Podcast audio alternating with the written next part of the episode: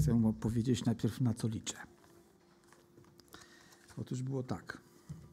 Ciężki tydzień. Wyjazd, co prawda, na szkoły biblijną to zacne, no ale czasu mało, więc do późnej nocy przygotowywałem to, co mogłem. I kaznodzieja zrobił, co mógł, a teraz trzeba Ducha Świętego. Żeby on to, co jest niedoskonałe, użył dla swojej chwały. I oczywiście Pan Bóg tak to robi. E, nie ma dla Boga ograniczeń, nie ma dla Niego ograniczeń w miejscu, w czasie, w sytuacjach, aby Bóg nie mógł przemawiać. E, myślę, że może znacie albo znamy przypadki, albo słyszeliśmy, że nawet w miejscach, w których głoszona czasami jest pokręcona nauka Boża, Bóg i tak przemawia do człowieka, bo tam gdzieś to ziarno Bożego Słowa jest i Bóg tego używa. A więc mam nadzieję, że Pan Bóg również dzisiaj okaże swoją łaskę i usługującemu, i słuchającym, ponieważ zawsze potrzebujemy i jedna, i druga strona Bożego Ducha. Kiedy przygotowujemy się do usługi Bożym Słowem, potrzebujemy sami tego, aby Duch Święty do nas mówił, abyśmy mogli przeżyć to słowo, aby ono nami wstrząsnęło i dotknęło. Ale kiedy jest ono przekazywane i głoszone, to zawsze w nadziei, że Duch Święty to ludzkie słowo wypowiadane przełoży na swoje poselstwo, na swój głos, na swoje dotknięcie. I chcielibyśmy w takim oczekiwaniu być. Ostatnim razem, kiedy miałem możliwość usługiwać, to dzieliłem się drugą częścią pierwszego rozdziału pierwszego listu do Tymoteusza. I chciałbym, żebyśmy otworzyli pierwszy list do Tymoteusza. Znaczy, praktycznie to chyba nie mamy wyjścia, po prostu musimy otworzyć. To nie tyle propozycja, co dzisiaj właśnie stamtąd będziemy rozważać, prowadzić nasze rozważanie. Więc mamy za sobą pierwszy rozdział listu do Tymoteusza. Dzisiaj yy, przeczytam sześć wersetów z drugiego rozdziału pierwszego listu do Tymoteusza, a później spróbujemy wspólnie, rozmyślając nad treścią zapisanych słów, które podyktował przecież Duch Święty, nie kto inny, bo wiemy, że proroctwo Pisma nigdy nie przychodziło z ludzkiej woli. Wypowiadali je ludzie Boży natchnieni Duchem Świętym, dlatego mamy pewnik. Słowa te są pewne i prawdziwe, dlatego chcemy się na nich dzisiaj również opierać. Nie im opierać, ale na nich opierać, podkreślam. A więc od początku drugiego rozdziału czytajmy. Przede wszystkim więc napominam, aby zanosić błagania, modlitwy, prośby, dziękczynienia za wszystkich ludzi, za królów i za wszystkich przełożonych, abyśmy ciche i spokojne życie wiedli we wszelkiej pobożności i uczciwości. Jest to rzecz dobra i miła przed Bogiem, Zbawicielem naszym, który chce, aby wszyscy ludzie byli zbawieni i doszli do poznania prawdy. Albowiem jeden jest Bóg, Jeden też pośrednik między Bogiem a ludźmi, człowiek Chrystus Jezus, który siebie samego złożył jako okup za wszystkich, aby o tym świadczono we właściwym czasie. Pierwszy rozdział, który e, rozważaliśmy w takich dwóch odcinkach, na dwóch spotkaniach, na dwóch nabożeństwach, e, dotyczył, no, druga część to było takie wyznanie apostoła Pawła, uwielbienie Boga za Jego cudowną łaskę, za to, że On, e, prześladowca Kościoła, e, doświadczył Bożego miłosierdzia, że Bóg go dotknął i jego pierwszego z grzeszników również uratował i uczynił swoją własnością. Pierwsza część tego pierwszego rozdziału, pierwszego do Tymoteusza, to było zwrócenie uwagi temu Teuszowi na fałszywe nauki i fałszywych nauczycieli, których należało zatrzymać i nauki, i nauczycieli, aby więcej złych rzeczy nie nauczali. Tak więc ta kwestia fałszywych nauczycieli została tam wtedy omówiona. Podane zostały wskazówki, jak postępować wobec takich nauk, ale też podane były jakieś takie pe konkretne pewne rozstrzygnięcia, które należy zastosować, lub też zostały zastosowane. W rozdziale drugim czytamy o modlitwie, szczególnie są to wersety 1-3, ale tak naprawdę aż do szóstego są one powiązane właśnie z modlitwą i one stanowią pewną jedną całość, którą w przeszłości często postrzegałem jako takie oderwane myśli. To jest zawsze błędne myślenie, że w danym rozdziale są oderwane od siebie myśli. Te najbardziej wersety, które wydają się najbardziej wstrzelone, nie wiadomo skąd, gdzieś tam w środek, one mają głęboki sens, tylko trzeba po prostu znaleźć y, i, i, odkryć to, co, ta, co, co one w sobie zawierają. Tak więc żaden werset nie jest pomyłką, że jest umieszczony w takim miejscu, które nam wydaje się jakby nie tym właściwym miejscem.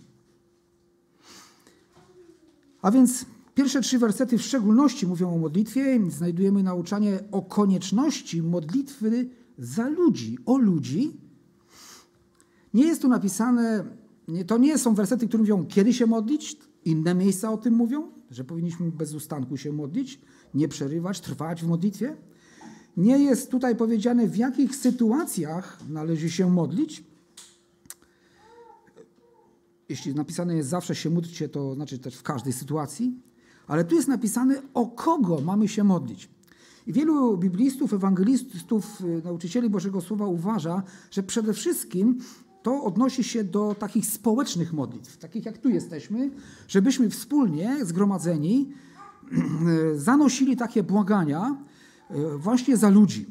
Ale oczywiście to, nawet jeśli byśmy kojarzyli z nabożeństwami, ze wspólnymi spotkaniami, ze społecznościami, to to, co tu jest napisane, oczywiście zawsze możemy to robić w każdej modlitwie, również e, w naszej indywidualnej, takiej osobistej. E, może szerszy kontekst e, listu może wskazywać na to, że dotyczy to takich społecznych zgromadzeń, społecznych modlitw. Ale nie, nie, nie, jest, nie, nie ma nic takiego, co by nas wiązało do tego, że za królów, czy za przełożonych, czy za wszystkich ludzi, to tylko w naszej nabożeństwa powinniśmy się modlić. Nie. Tu po prostu Słowo Boże mówi, o kogo mamy się modlić. I y, przede wszystkim y, to jest wskazanie, aby y, to, to jest, modlitwa jest przywilejem i myślę, że co do tego nie mam wątpliwości. W Jezusie Chrystusie mamy prawo przystępowania do Boga Ojca. Nawet list do Hebrajczyków mówi, żebyśmy mając, e, będąc świadkiem pewnych rzeczy i doświadczając, abyśmy z ufną odwagą, będąc w Chrystusie, przystąpili przed tron łaski. A więc e, modlitwa jest wielkim przywilejem i jest, Słowo Boże zachęca do modlitwy, zarówno Stary, jak i Nowy Testament pełen jest wołania do Pana Boga. Ale też modlitwa tutaj jest przedstawiona jako pewnego rodzaju obowiązek i konieczność, jeśli chodzi o temat tej modlitwy, czy przedmiot modlitwy, a w tym przypadku tym przedmiotem modlitwy są po prostu ludzie. To wielki nasz przywilej, że możemy przed oblicze niebiańskiego Ojca przychodzić w imieniu innych ludzi i o nich się modlić. To także obowiązek, gdyż jako gdyż taka postawa przyczynia się do rozpowszechniania Ewangelii, o czym dalej czytamy właśnie w naszym tekście.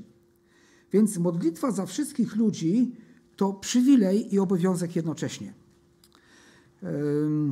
Myślę, że dla wierzącego człowieka modlitwa nie jest przymusem.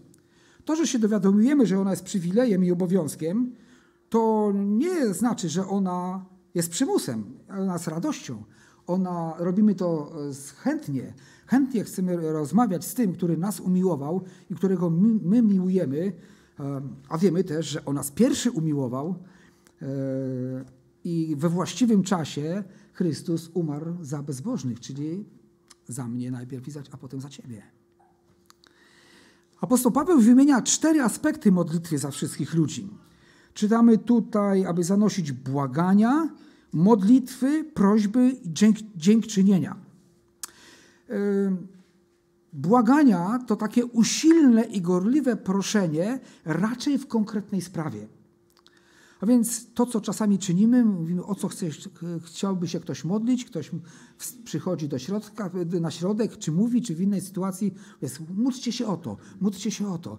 To są takie usilne modlitwy, które są błaganiami w konkretnych sprawach. Czy to za ludzi, czy za sytuację. Yy, w zasadzie wszystko i tak e, sprowadza się do modlitwy o kogoś czy o jakąś grupę ludzi. Modlitwy, które tutaj są wymienione jako taka oddzielna część modlitwy, to takie e, ogólne pojęcie, to jest wszelkiego rodzaju przychodzenie do Boga pełne czci i uwielbienia dla Niego. I to też powinniśmy robić zawsze. To powinno być miejsce w naszych modlitwach. I tu na zgromadzeniach, i naszych indywidualnych. Trzecim takim rzeczą, która w tych modlitwach powinna występować i myślę, że często występuje, to jest też wstawiennictwo. Czytamy e, prośby. Te prośby tutaj, tutaj kojarzone są e, z, z prośbami za ludzi, wstawiania się za ludzi. I apostoł Paweł wielokrotnie modląc się, czy, znaczy pisząc listy do różnych zborów, mówi: Modlę się o Was abyście wy, którzy poznaliście Pana Jezusa, dojrzewali, szli do przodu, abyście się nie zatrzymali, abyście dalej wzrastali. I on często właśnie mówi, że on modli się o tych wierzących ludzi, wstawia się za nimi. To są prośby zanoszone do Boga za braćmi i siostrami.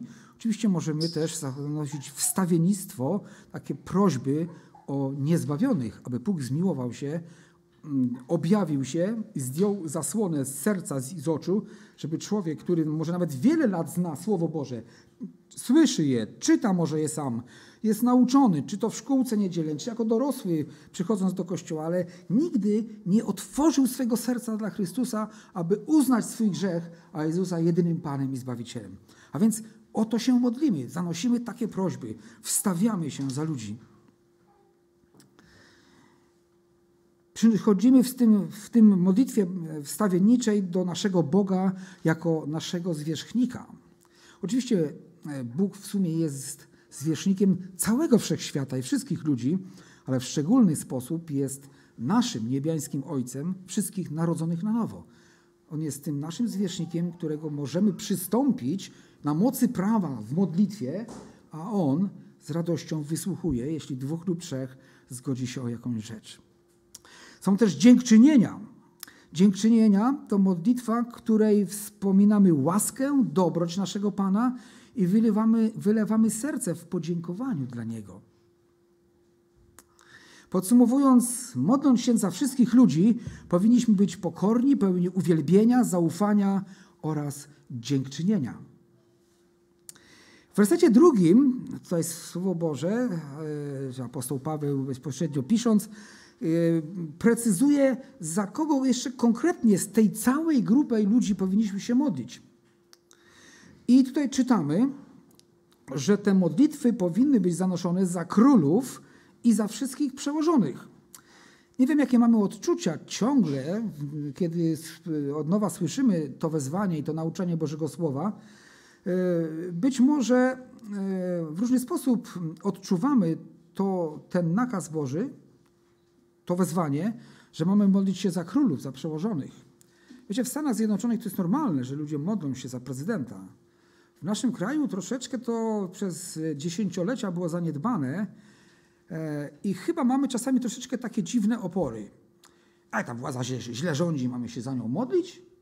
No a kiedy się modlić? Jak dobrze rządzi?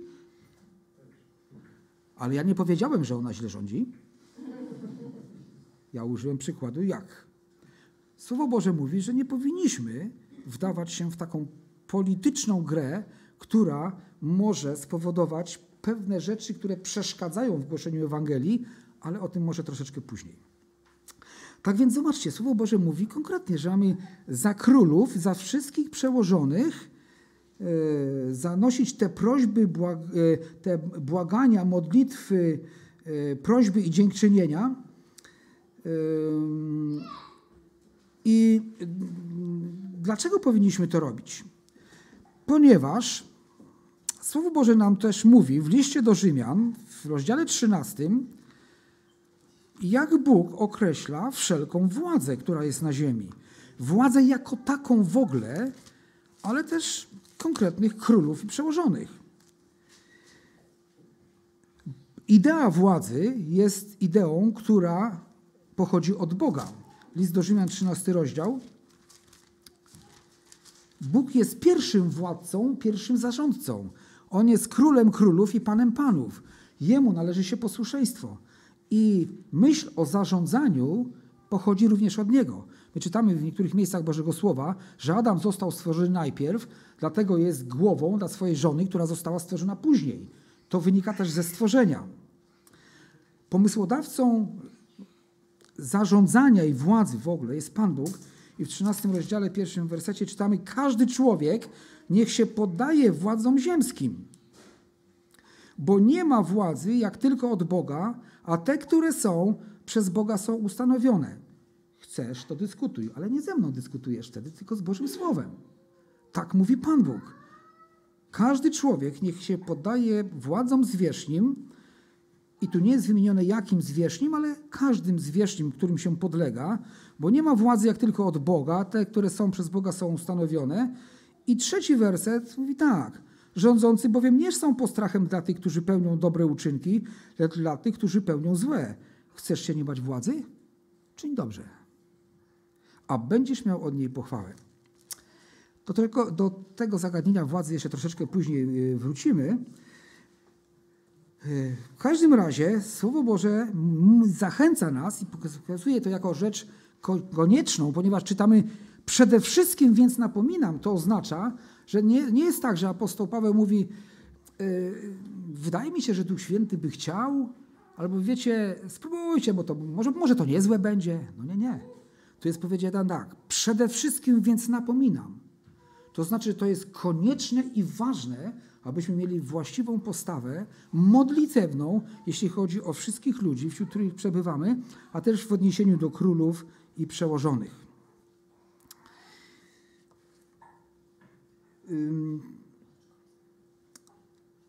Jak wspomniałem przedtem, przed chwilą, troszeczkę może wyczuwamy trudność w zaakceptowaniu tej prawdy zapisanej odnośnie władzy. Nie wiem właśnie, czy to jest tylko tak u nas w Polsce. Myśmy szczególnie w czasach komunizmu nauczyli się myśleć, że to władza, jak to, ta władza, która odrzuca Boga, to jest od Boga, że to praktycznie, wiecie, to było zaniedbane słowo.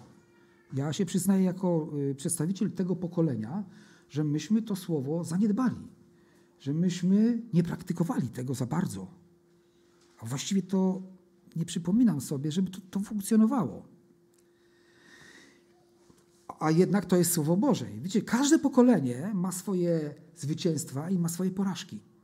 Dlatego każde pokolenie, również my tutaj, należący w tym pokoleniu do tego zboru, musimy uważać, bo, bo porażki są i czyhają, ale Pan Bóg chce też dać błogosławieństwa i używać nas. A więc musimy być czujni i Słowo Boże musi mieszkać w nas obficie, abyśmy mogli rozwijać się, wiecie, nie, nie, nie w jedną stronę. Jak sadzimy drzewo, jabłoń czy jakąś czereśnię, to chcemy, żeby ona się pięknie rozwijała w każdą stronę, wszystkie gałązki, żeby były pełne owocu.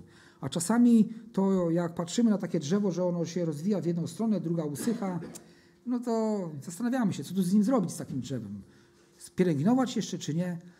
Więc każde pokolenie musi uważać, żeby rosło ładnie, żeby rozwijało się we wszystkich dziedzinach Bożego Słowa, żebyśmy patrzyli na całe Słowo Boże i pozwalali Bogu kształtować nas na swój obraz, swoje podobieństwo. Ten werset, ten rozdział nie został też, został, ten werset i te, te wersety, ten rozdział został napisany też nie w czasach pokoju. Wiecie, to nie była taka sytuacja, że chrześcijanie cieszyli się przywilejami. Ja uważam w ogóle, że nigdy nie powinni się cieszyć przywilejami, bo wtedy ten Kościół słabnie. Kościół powinien zawsze mieć troszeczkę nacisk pewien. Chociaż Słowo też Boże mówi, że jeśli pobożnie chcemy żyć, zawsze to prześladowanie się znajdzie, bo zawsze komuś się spodoba, a szczególnie diabłu, który za tym stoi, że te nasze święte życie zawsze będzie komuś przeszkadzało. A więc zobacz, jeszcze wracając do tej myśli, że to nie napisane został ten rozdział i ta księga w czasach pokoju i spokoju dla chrześcijan. Nie był to czas szacunku dla wierzących. Rzymem zarządzał Neron. Chrześcijanie doświadczali strasznych prześladowań ze strony tego niegodziwego władcy. Ale to nie wpłynęło e, na to, że, żeby Słowo Boże miało być zapisane inaczej lub zmienić swój kształt. E, sytuacje polityczno-społeczne nie wpływają na Słowo Boże. I my nie powinniśmy nigdy in, roz, roz, interpretować Słowa Bożego ze względu na istniejące sytuacje.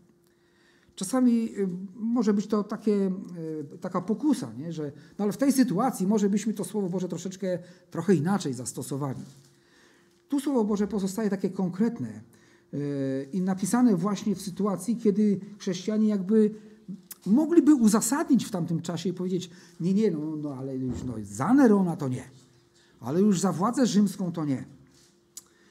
Ta cała sytuacja nie wpłynęła na to, że Słowo Boże brzmiało inaczej. Ono ciągle brzmi, władze są od Boga i dla naszego dobra. Tak więc nauczanie Nowego Testamentu, nauczanie apostolskie jest takie, że chrześcijanin ma być lojalny w stosunku do władzy, której podlega, chyba że ta władza nakazuje nieposłuszeństwo wobec Boga. W takim przypadku posłuszeństwo najpierw należy się Bogu. Chrześcijanin nie powinien angażować się w rewolucję czy rebelię przeciwko rządowi. Może, a nawet powinien odmówić wykonania jakiegoś rozkazu, który jest sprzeczny ze Słowem Bożym, a następnie w cichości i pokorze poddać się karze, jeśli taka zostanie nałożona. Bo to, że ty postąpisz według Bożego Słowa, wcale nie znaczy, że ten twój przełożony nagle powie: Zgrzeszyłem, nawracam się. On się jeszcze gorzej potrafi zatwardzić i powiedzieć: No, jak tak wierzysz, no to masz. Zobaczymy, jaka jest Twoja wiara. Tak więc chrześcijanin podporządkowuje się władzy, bo tak mówi Bóg. Duch Święty tak powiedział i koniec, to jest niezmienne. Chyba, że władza żąda czegoś niezgodnego z Bożym Słowem, tak jak to apostołowie, kiedy im powiedziano, że nie możecie mówić, opowiadać o imieniu Jezus, to oni mówią, ale bardziej trzeba słuchać Boga niż ludzi. I wyszli tylko i dalej głosili. Ponieśli pewne konsekwencje, chłosty były, były, więzienia były, ścieli jakiegoś tam wierzącego człowieka, ścieli. Szczepana ukamienowali, ukamienowali. A jakie kazanie im powiedział? Jakie świadectwo wydał? Nie? nie ma gwarancji, że jeśli opowiemy się po stronie Boga, że to zmieni naszą sytuację, bo nie zawsze władz, serce przełożonego po prostu zmięknie. Czemu mamy tak postępować? Ponieważ Boży plan dla Twojego i mojego życia jest taki, aby prowadzić ciche i spokojne życie. I koniec. Oczywiście powiemy coś dalej, ja nie chcę zakończyć w tym momencie, ale tu Słowo Boże mówi, że mamy postępować tak, ponieważ chce Bóg, abyśmy prowadzili ciche i spokojne życie we wszelkiej pobożności i uczciwości. A ta pobożność między innymi wyraża się już w tym, że zanosimy błagania za wszystkich ludzi, za królów i za przełożonych. Uczciwość to jest postępowanie zgodnie z Bożymi zasadami. E, czasami to jest postępowanie zgodnie z zdrowym rozsądkiem ogólnie przyjętym nawet w społeczeństwie. A więc to jest taki plan dla mojego i Twojego życia, aby prowadzić ciche i spokojne życie. E, a wiemy, że to ciche i spokojne życie to jest takie, że jak apostoł Paweł głosił Ewangelię, to w Efezie powstała niemała wrzawa z powodu drogi pańskiej. No taką wrzawę to tak. Za tą wrzawą e, Słowo Boże stoi. I jeśli tak, jeśli taki szum byśmy robili, to uważam, że to jest Boży szum, natomiast każdy inny, e, e, o którym tu wspomnieliśmy wcześniej, jest niestosowny. A, co cich, e, a to właśnie nasze ciche i spokojne życie wyraża się we wszelkiej pobożności i uczciwości. Tak ono ma się wyrazić, czyli ma być wypełnione tymi rzeczami. Wiecie, świat ma swój styl, według którego myśli, postępuje, mówi, ale model życia nasz dla wierzących jest zapisany w Biblii. Świat ma swój styl, model życia i Biblia przedstawia nam Boży styl życia, myślenia i postępowania. Właściwie jesteśmy w takim punkcie, że należałoby powiedzieć, tak jak e, Jozue w pewnym momencie, pod koniec swojego życia, no to wybierzcie, komu chcecie służyć. Wybierzcie, jaką drogą chcecie iść. Jak wam się nie podoba służyć Bogu, idźcie za balem lecz ja i mój dom będziemy służyć Bogu.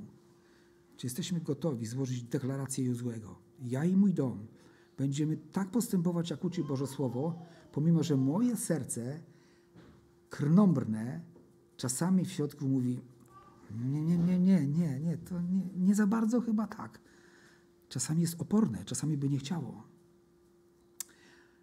Ale Duch Święty może to wszystko przezwyciężyć i chwała Mu za to. Kiedy apostoł Paweł pyta, któż mnie wybawi z tego ciała śmierci, to potem mówi, dzięki niech będą Bogu przez Pana naszego Jezusa Chrystusa. Nie wiem, jak dzisiaj ocenia każdy z nas, jak ty oceniasz nauczanie Biblii, choćby w tym temacie, ale Boże spojrzenie jest jednoznaczne. Modlitwa za wszystkich ludzi wiąże y, y, włącznie z królami, prezydentami, premierami, burmistrzami, wójtami, kierownikami, naczelnikami, rodzicami, którzy są przełożonymi nad dziećmi, jest rzeczą słuszną, którą Boże Słowo pokazuje jako właściwy sposób postępowania i że takie modlitwy powinniśmy zanosić i że to e, jest ten styl życia i postępowania, jaki Pan Bóg nam wyznacza. Bogu się po prostu to podoba. Jak często zastanawiamy się, czy to się podoba Bogu? Jak często zastanawiamy się, co na moim miejscu zrobiłby Pan Jezus? Czy to, co zrobię, jak się ubiorę, jak się zachowam, albo jak się zachowałem w urzędzie, albo w jakiejś innej sytuacji, kiedy nie, moja sprawa zamiast być załatwiona, włożona została gdzieś pod biur do szuflady. Jak, jak postępujemy? Czy, kiedy, jak, zastanawiamy, czy, jak często zastanawiamy się, czy, podoba, ja, czy to, co rozrobiłem, czy chcę zrobić, podoba się Panu Bogu? A taka postawa, którą tutaj czytamy w pierwszym, drugim wersecie, jest to rzecz dobra i miła przed Bogiem, Zbawicielem naszym, a w końcu na czyjej opinii najbardziej może nam zależeć, jak nie na opinii Pana Boga, na opinii Pana Jezusa. Modlitwa za wszystkich ludzi jest mm, postępowaniem zgodnym z wolą Bożą.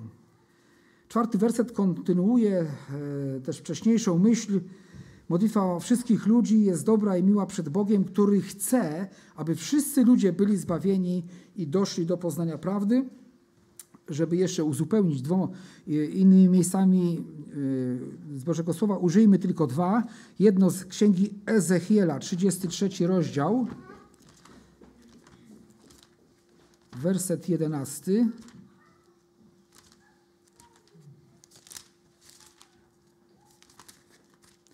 Tam czytamy, yy, powiedz im, jaką żyw mówi Pan Wszechmocny, yy, mówi Wszechmocny Pan, nie mam upodobania w śmierci bezbożnego, a raczej w tym, żeby się bezbożny odwrócił od swojej drogi, a żył. Zawróćcie, zawró yy, zawróćcie ze swoich złych dróg. Dlaczego macie umrzeć, domu izraelski? A więc tu widzimy postawę Bożą, Jego myśl, Jego serce poznajemy, że On nie chce, żeby grzesznik ginął.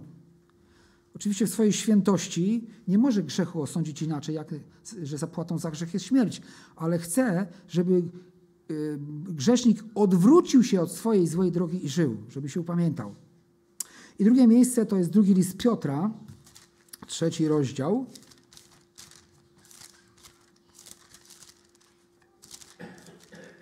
Otwieramy drugi list Piotra, trzeci rozdział, werset dziewiąty. Czytamy: Pan nie zwleka z dotrzymaniem obietnicy, chociaż niektórzy uważają, że zwleka, lecz Pan okazuje cierpliwość względem Was, bo nie chce, aby ktokolwiek zginął, lecz chce, aby wszyscy przyszli do upamiętania. Więc myślę, że e, te trzy wersety, które przeczytaliśmy z Ezechiela, e, z pierwszego do Tymoteusza i z drugiego Piotra, to są wystarczające dowody na to, że Pan Bóg nie chce śmierci grzesznika, ale jego pragnieniem jest, aby każdy był zbawiony. E, a jak ktoś powiedział, jeśli dwa razy w Biblii coś wymienione, to jest absolutnie pewne i ważne. A jak więcej, to w ogóle cienia wątpliwości i żadnej dyskusji nie powinno być. Tak więc mamy dowód na to, że Pan Bóg chce, aby każdy człowiek był zbawiony, aczkolwiek wiemy, że nie każdy będzie i nie każdy jest. E, wygląda na to, że całe dotychczasowe nauczanie, te poprzednie wersety e, z drugiego rozdziału, e, zmierzały właśnie do tego punktu, który przeczytaliśmy, że Bóg chce, aby wszyscy ludzie byli zbawieni i doszli do poznania prawdy. I z tym kontekstem chcemy połączyć ten werset. My go często pamiętamy tak bardzo oddzielnie, nie? E, że Bóg chce, aby wszyscy ludzie przyszli do poznania prawdy. Jeszcze następny potem jest, albowiem jeden Bóg, jeden pośrednik między Bogiem a ludźmi, człowiek Chrystus Jezus, znamy na pamięć i często czytujemy. Oczywiście On sam w sobie ma e, pewną zamkniętą treść, ale on jest umieszczony w kontekście. On jest umieszczony z jakiegoś powodu w tym miejscu. Całe wcześniejsze napominanie ma na względzie dobro Ewangelii. Ponieważ Bóg chce, aby wszyscy ludzie doszli do poznania prawdy i nie chce, żeby ktokolwiek zginął. Jesteśmy zobowiązani prowadzić takie życie, aby nie spowodować żadnej przeszkody dla rozpowszechniania się dobrej nowiny. Nasze modlitwy za królów przełożonych mają spowodować, czy też mogą spowodować takie przemiany ich serc, że mogą stać się otwarci na Ewangelię, e, nie widząc w nas przeciwników czy wichrzycieli. Po prostu będziemy mieli dostęp do kierowników, czy przełożonych, czy do, do królów. Jeśli, jeśli natomiast sami pokażemy, że nie podporządkowujemy się władzy, to jak możemy niewierzących ludzi zachęcać do podporządkowania się władzy Bożej? Niekonsekwencja. Dlatego przez przykład poddania i modlitwy Słowo Boże mówi, że mamy ułatwioną czy udostępnioną drogę do tego, żeby w odpowiednim momencie, jeśli będzie taka możliwość, również podzielić się Ewangelią. Jeśli Bóg kierował sercem króla Cyrusa, który to król potem wypełnił świadomie wolę Bożą, wypuszczając naród izraelski, nakazując, dając pieniądze na, też na odbudowę świątyni w Jerozolimie, to może też uformować serce każdego człowieka, takiego człowieka jak król czy przełożony. Bóg chce, aby wszyscy ludzie byli zbawieni. O wiele bardziej On tego chce niż my wszyscy. Tak bardzo chce, że Syna swojego jednorodzonego dał, aby każdy, kto w Niego wierzy, nie zginął, ale miał życie wieczne.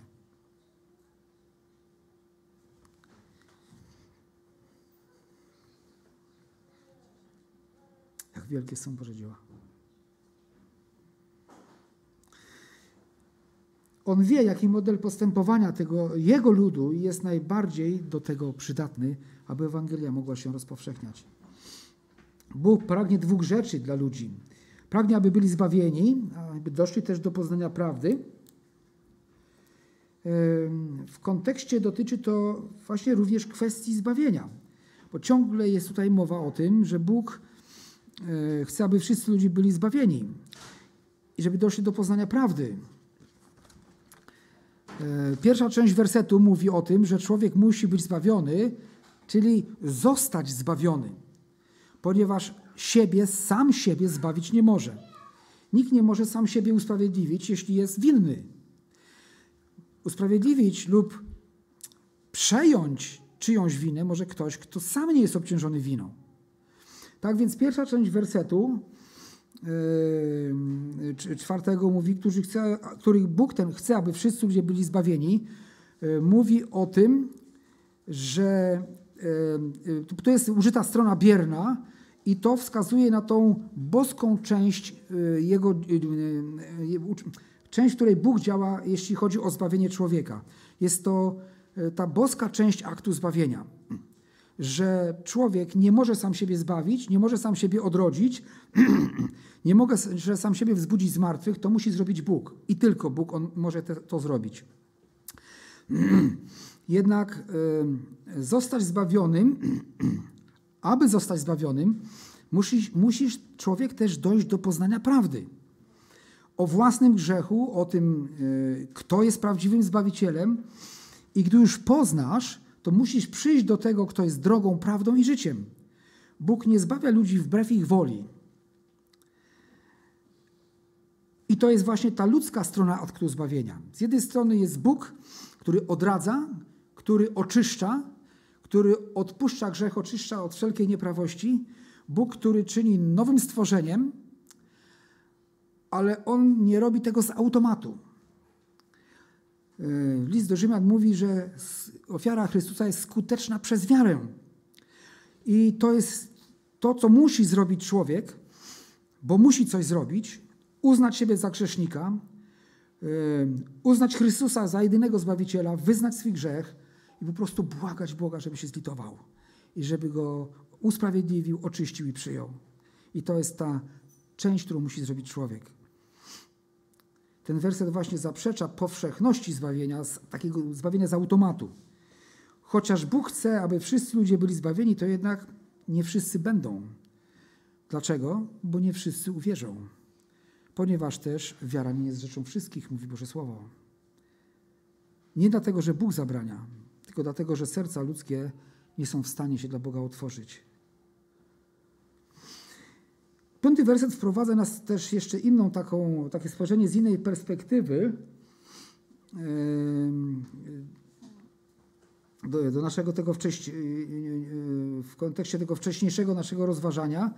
Czytamy, że Bóg jest jeden, jeden to jest pośrednik, w związku z tym jedno zbawienie, jedna droga do zbawienia. Czytamy, albowiem jeden jest Bóg, jeden też pośrednik między Bogiem a ludźmi, człowiek Chrystus Jezus. I to jest wszystko w kontekście czy jest kontynuacja myśli, która zaczęła się w pierwszym wersecie naszego rozdziału, a tak właściwie od samego początku listu, no ale mm, powiedzmy od pierwszego wersetu drugiego rozdziału. I ciągle jest mowa o modlitwie za wszystkich ludzi, bo to jest dobre i miłe w Bożych oczach, e, bo mamy prowadzić żywot cichy we wszelkiej pobożności i uczciwości, ponieważ Bóg chce, aby wszyscy ludzie byli zbawieni i doszli do poznania prawdy. I teraz Bóg mówi o tym, jaka jest ta droga do, do zbawienia. O tym, y, jakimi sposobami, a właściwie w tym momencie, jakim jedynym sposobem może człowiek być zbawiony. Jeden Bóg, jeden pośrednik, w związku z tym jedno zbawienie, jedna droga do zbawienia. Jeden Bóg, a więc jest On. Bogiem wszystkich ludzi, ponieważ też stworzył wszystkich, dlatego mamy się modlić za wszystkich ludzi do tego jednego Boga. Bo jeden jest Bóg, który stworzył niebo i ziemię. Jeden jest prawdziwy Bóg, który żyje, który myśli, który e, działa, który ma wszelką moc na niebie i na ziemi. Ten jedyny Bóg pragnie zbawienia wszystkich ludzi. Tylko jedyny Bóg może przyjąć taką postawę i tego chcieć. Wszyscy inni bogowie zazwyczaj żądają ofiar. Ale prawdziwy Bóg pragnie zbawienia wszystkich ludzi. Gdyby był jednym z wielu bogów, to prawdopodobnie dbałby tylko o swoich wyznawców, a nie o wszystkich innych również. Jeden jest też pośrednik między Bogiem a ludźmi. Dlatego nie ma innego sposobu, aby przyjść do Boga, skoro jest tylko jeden pośrednik. Pośrednik jest tym, który zajmuje miejsce pomiędzy dwoma osobami czy dwoma stronami w konflikcie. A konflikt jest poważny, ponieważ wszyscy zgrzeszyliśmy, wszyscy zgrzeszyli brakiem chwały Bożej, a zapłatą za grzech jest śmierć. Dobrze, że darem łaski jest życie wieczne w Chrystusie Jezusie Panu naszym i tu właśnie mówimy o pośredniku. Przez Chrystusa, który sam jest człowiekiem, Bóg może przystąpić do człowieka z przebaczeniem grzechów. Każdy grzesznik może przystąpić do Boga przez Jezusa, który jest człowiekiem i Bogiem. Jezus może być pośrednikiem między Bogiem a człowiekiem, ponieważ sam jest i jednym, i drugim. Już się cieszę z tego powodu, że byłem wczoraj na wykładach, bo właśnie była omawiana osoba i dzieło Jezusa Chrystusa, i tam było powiedziane, czy też no, przedstawiona była pewna wiedza związana z, pewną histo z historią 450 lat, kiedy zbory, kiedy Kościół szukał odpowiedzi na pytanie, jaką naturę ma Pan Jezus. I tam się na, ostatecznie w 451 roku odkryto w Biblii, że Jezus jest to jedna osoba z dwoma naturami ludzką i boską. Przed narodzeniem był Bogiem, a kiedy narodził się, stał się człowiekiem przez ciało Marii, przez narodzenie. A więc Jezus jest Bogiem od zawsze, ale stał się człowiekiem w łonie Marii i urodził się jako człowiek w Betlejem.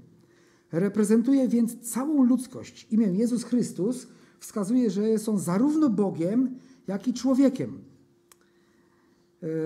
I to nie jest tak, że te dwie natury w nim się wymieszały w jakąś tam pośrednią, bo to by byłoby tak, ni to Bóg, ni to człowiek, ale on jest i prawdziwie człowiekiem, i prawdziwie Bogiem.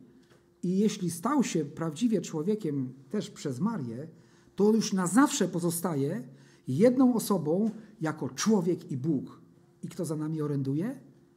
Człowiek Chrystus Jezus. Z ramienia ludzi. Ale dlaczego mógł tam wejść? Bo jest Bogiem, umiłowanym synem od zawsze.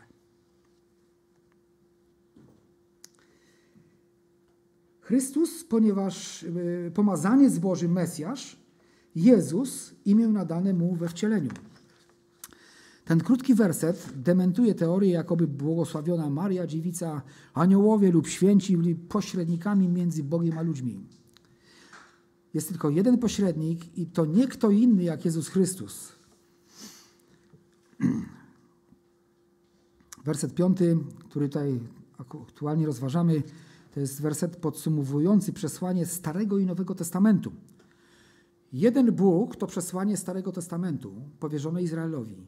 Jeden pośrednik to przesłanie Nowego Testamentu powierzone Kościołowi. Jedni i drudzy mocno zawiedli.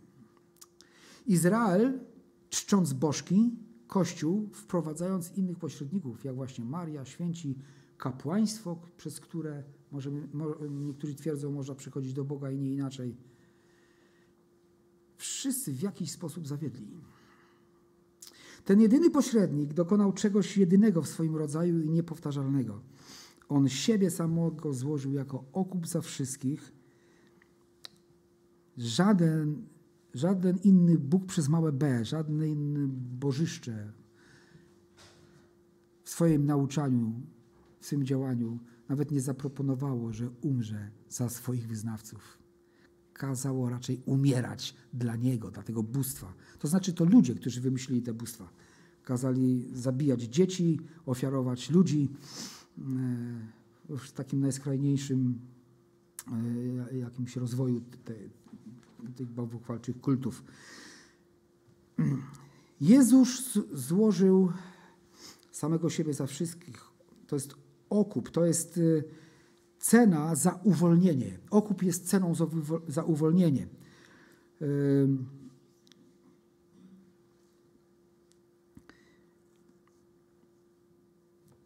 I on ma szczególną wartość i szczególny rozmiar, dlatego że Jezus złożył siebie na okup za wszystkich. Kiedy jeszcze byliśmy grzesznikami, Chrystus umarł za bezbożnych i umarł za wszystkich ludzi. To znaczy dokładnie tyle, że dzieło Jezusa na Golgocie jest wystarczające dla wszystkich grzeszników i choćby dzisiaj, 25 czerwca 2022 roku, wszyscy ludzie na całej ziemi przyszli nagle do Boga i prosili o swoje wybaczenie, nie byłoby z tym żadnego problemu. Ponieważ ofiara Chrystusa obejmuje grzechy wszystkich ludzi z wszystkich pokoleń, z wszystkich plemion wszystkich narodów i języków. Tej łaski jest tak wiele, że ona dzisiaj mogła być wylana na wszystkich ludzi co do jednego, na miliardy.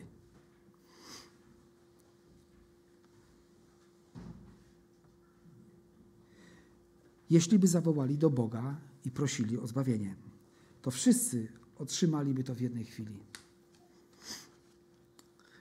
Nasz werset szósty który już tutaj,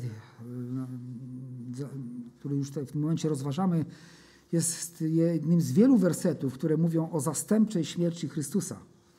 On zmarł za wszystkich, ale to, ale do dokonania się zbawienia konieczna jest również wola człowieka. Bóg to wszystko uczynił, aby jego dzieło było rozgłaszane we właściwym czasie. Dowiadujemy się z szóstego wersetu. Chciałbym zostawić z takim pytaniem. Czy to nie jest przypadkiem właściwy czas? Czy to nie jest tak, że każde pokolenie ma ten właściwy czas i dla niego jest właściwy czas, aby głosić Boże Słowo? E, każde pokolenie powinno uznać, że teraz jest właściwy czas, aby przekazywać Ewangelię. I dzięki Bogu, że każde pokolenie to czyniło, bo Ewangelia dotarła do nas. Wyobraźmy sobie, żeby jedno całe pokolenie tego nie zrobiło. Oczywiście i kamienie mogłyby wołać, i Bóg by wzbudził z kamieni swoich wyznawców. Dla Boga to nie jest problem. Z ludzkiego punktu widzenia patrząc, gdyby jedno pokolenie nie zrobiło tego, e, Ewangelia mogłaby gdzieś zaniknąć. Tak więc Pan Jezus z samego siebie złożył jako okup za wszystkich, aby o tym świadczono we właściwym czasie, co też czynimy i niech Bóg nam wspomoże, żebyśmy czynili to jeszcze więcej dla Jego chwały. Amen.